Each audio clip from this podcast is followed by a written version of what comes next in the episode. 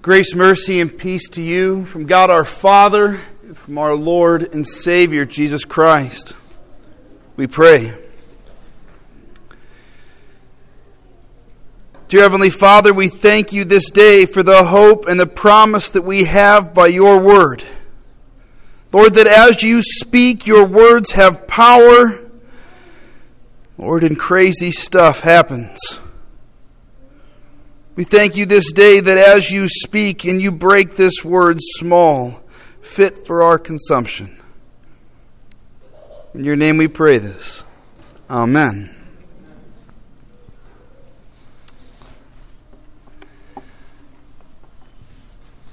I grew up in the middle of the Midwest.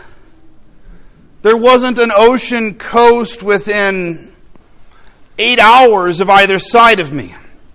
The closest thing that we had to any significant body of water was the Mississippi River, or maybe the Lake of the Ozarks, or if you went a little further north, possibly Lake Michigan.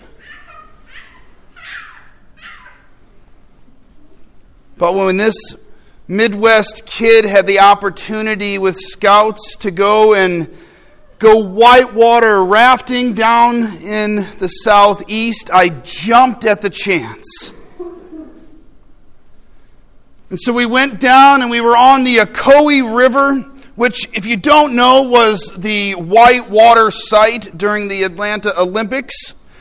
It's a man made engineered river and it's beautiful and has good class four, class five rapids. I had no idea what that meant.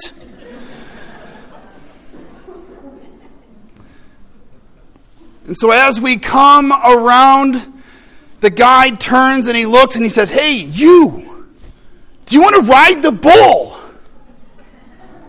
Yes! I have no idea what that means, but it sounds awesome. He says, Well, you sit up on the front of the raft, you put your legs over, and you hang on to the D ring.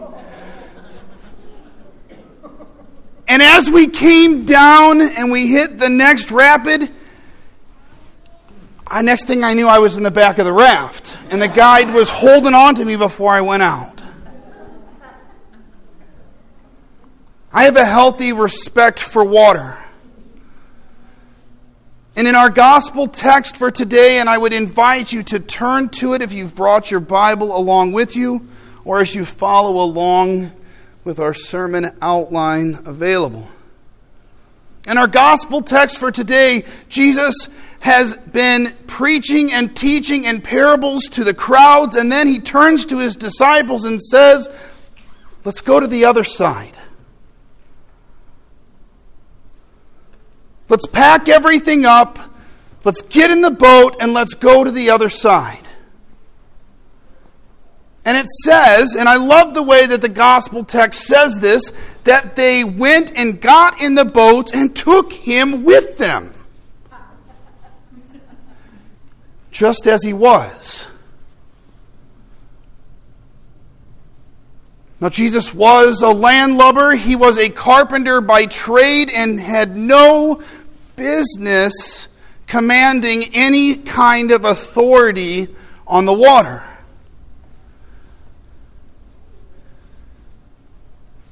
And so he goes and he falls asleep in the stern of the boat on the cushion that is there and he is suddenly and very rudely awakened as the disciples come in a great panic because a windstorm has arisen and water is now pouring into the boat. These men were fishermen. This was where they spent their life and made their livelihood was on the water. They had water running through their veins. It was part of who they were as people. And in a great panic and fright, they turned to the one guy you shouldn't ask for advice from and say, Do you not care that we are perishing? Now, that happens for one of two reasons. Either they are incredibly desperate and they need an extra set of hands to start bailing more water out of the boat, or they actually think that Jesus is who he says he is and can actually make a difference in the situation. You see, the struggle is real. And the imperfection of their circumstance was the perfect opportunity for Jesus to demonstrate the fullness of his power. See, we struggle with the balance between knowing on the one hand and believing on the other that God has everything under control. Jesus Take the Wheel makes for a great song lyric, but actually applying it sometimes can be nearly impossible in our life. But storms always bear an element of uncertainty that calls for greater faith.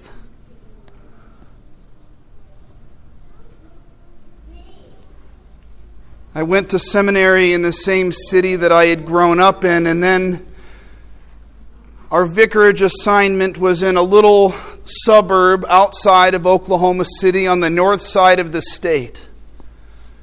And so while we were on our way to go get settled in for vicarage, we had gone out to visit my folks in Denver, Colorado.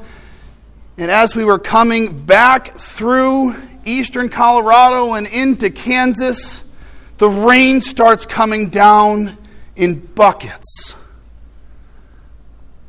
The wind is howling, and we start to get concerned. And so we call my father in law, who is a truck driver and is really well adept in reading the weather and knowing where to stop on the side of the road. And he says, I just got an alert, and it says if you are at mile marker 11, there's a tornado there. Where are you guys at? Ten and a half.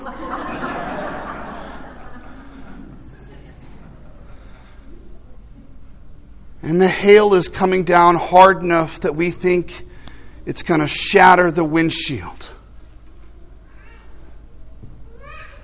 Our oldest daughter was about eight weeks old, and our son was in the back seat, frightened because we could not tell if the size of the hail was big enough to shatter the glass.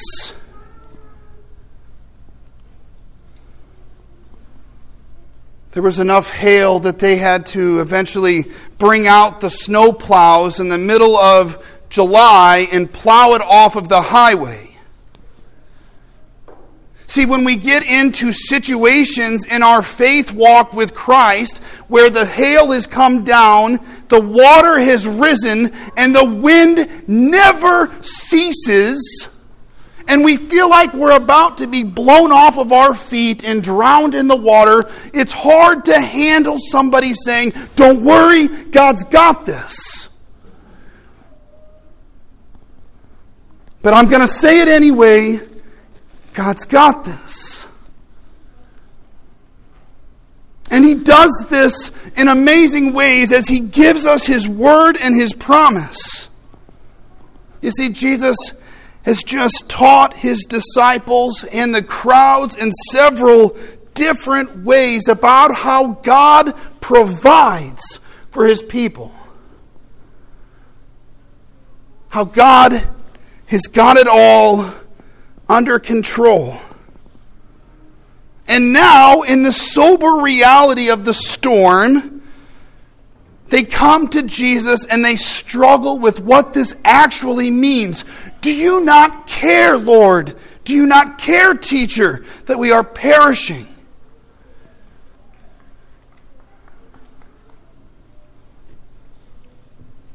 And so, after everything is calm, Jesus turns to the disciples and he says, Why are you so afraid?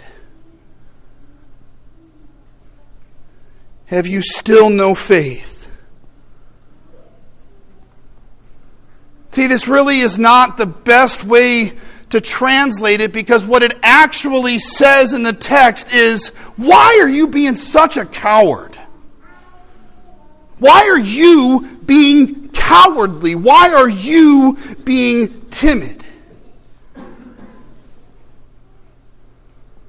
See, and elsewhere in Scripture, God tells us that He has not given us a spirit of timidity, but one of power.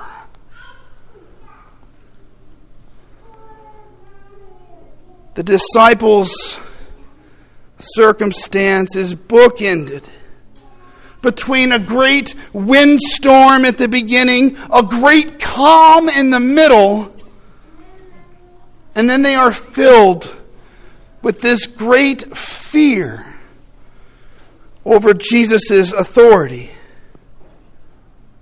Now, see, in Hebrew language, in Hebrew culture, this kind of fear was like an awestruck reverence. A healthy respect. You see, the answer to our perishing is constant. Even, and I would say especially, while we struggle to hold on. You see, here clearly Jesus sees what we cannot. We cannot mistake God's silence to our prayers or plight for any kind of indifference as they are struggling against the wind and the waves, Jesus is soundly asleep in the back of the boat, seemingly disconnected. But then they come and they say, Don't you care that we are perishing? And you can almost hear Jesus wanting to say, Yes! Don't you know that is why I'm here in the first place? But the perishing that you're worried about is that of today, of what happens to your body, and I am here because I am worried about the perishing that happens to your soul. And instead of saying anything to them, he stands and rebukes the wind and the waves and says, Peace, be still. And we talked about this in Bible study this morning because the word that is used for be still is the same word that means to muzzle, to tie up, to bind shut, as if to say to creation, Close your mouth before your master. I'm in control, and God's got this.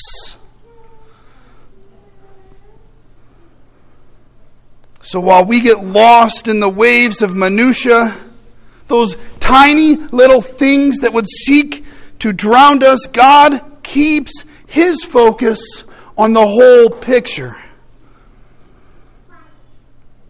Jesus was absolutely concerned about their perishing.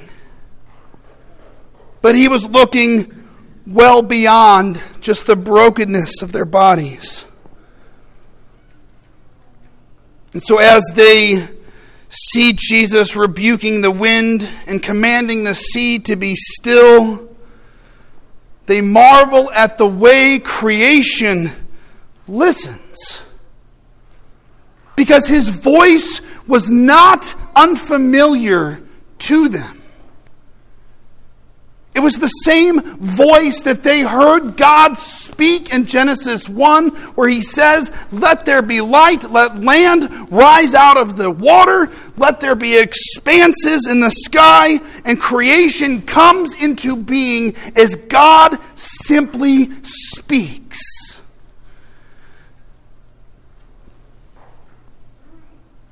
But as fishermen, this wasn't the first or the last storm the disciples encountered. God's plan for redemption included all of creation.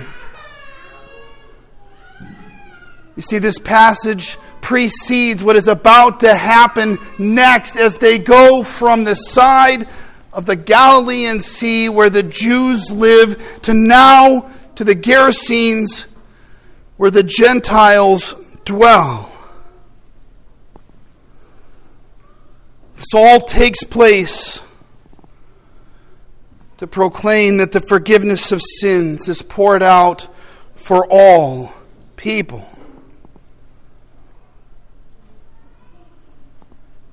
So often we talk about this peace that transcends understanding.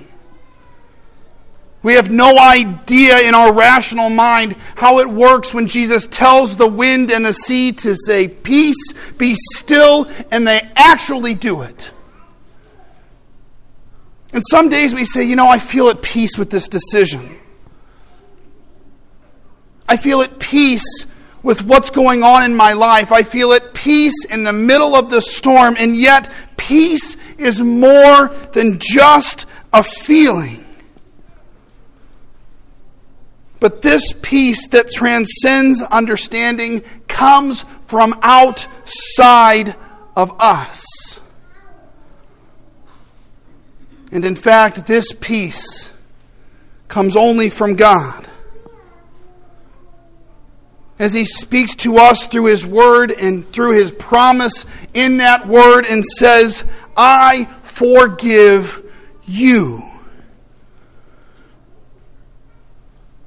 when there are worse things than dying or perishing, the imperfect storm becomes the perfect place to know God's grace and hold fast to His life. Because God's peace covers over all of our fears and calls us to a living faith that never perishes. So that whether we stand in storm or sun, God always gets the glory, now and forevermore. Amen.